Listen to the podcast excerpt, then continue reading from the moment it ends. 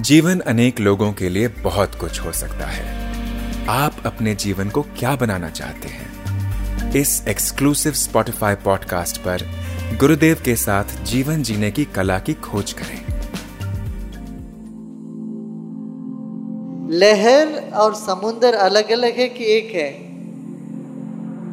लहर आत्मा है, समुंदर परमात्मा।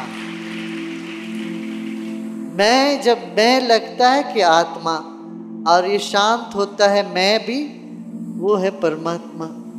इसलिए परमात्मा से कभी कोई बाहर गया ही नहीं जा ही नहीं सकता। अब देखो, हवा के बगैर तुम रह सकते हो क्या? नहीं रह सकते पर कभी गर्मी लगते, लगता है हरा हवा नहीं है, घुटन सी हो रही है। लगता है कि नहीं?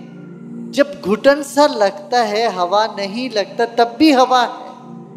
पर एक पंखे के साथ बैठते हैं तो हवा महसूस होता है होता है ना? इसी तरह से सत्संग, ध्यान, ये सब पंखा है। पंखे के सामने बैठोगे तो हवा महसूस होता है। यही इसी को सान्निध्य कहते हैं।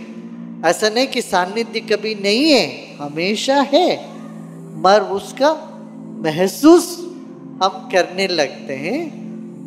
जैसे फ़ैन के पास बैठते तो हवा महसूस करते हैं। इसी तरह से साधना में हम परमात्मा क्या है, ये चीज़ों महसूस करते प्रेम को हम महसूस करते आशा है आपको ये एपिसोड पसंद आया होगा। रेगुलर अपडेट प्राप्त करने के लिए स्पॉटिफाई पर आर्ट ऑफ़ लिविंग गुरुदेव के साथ को फॉलो करें।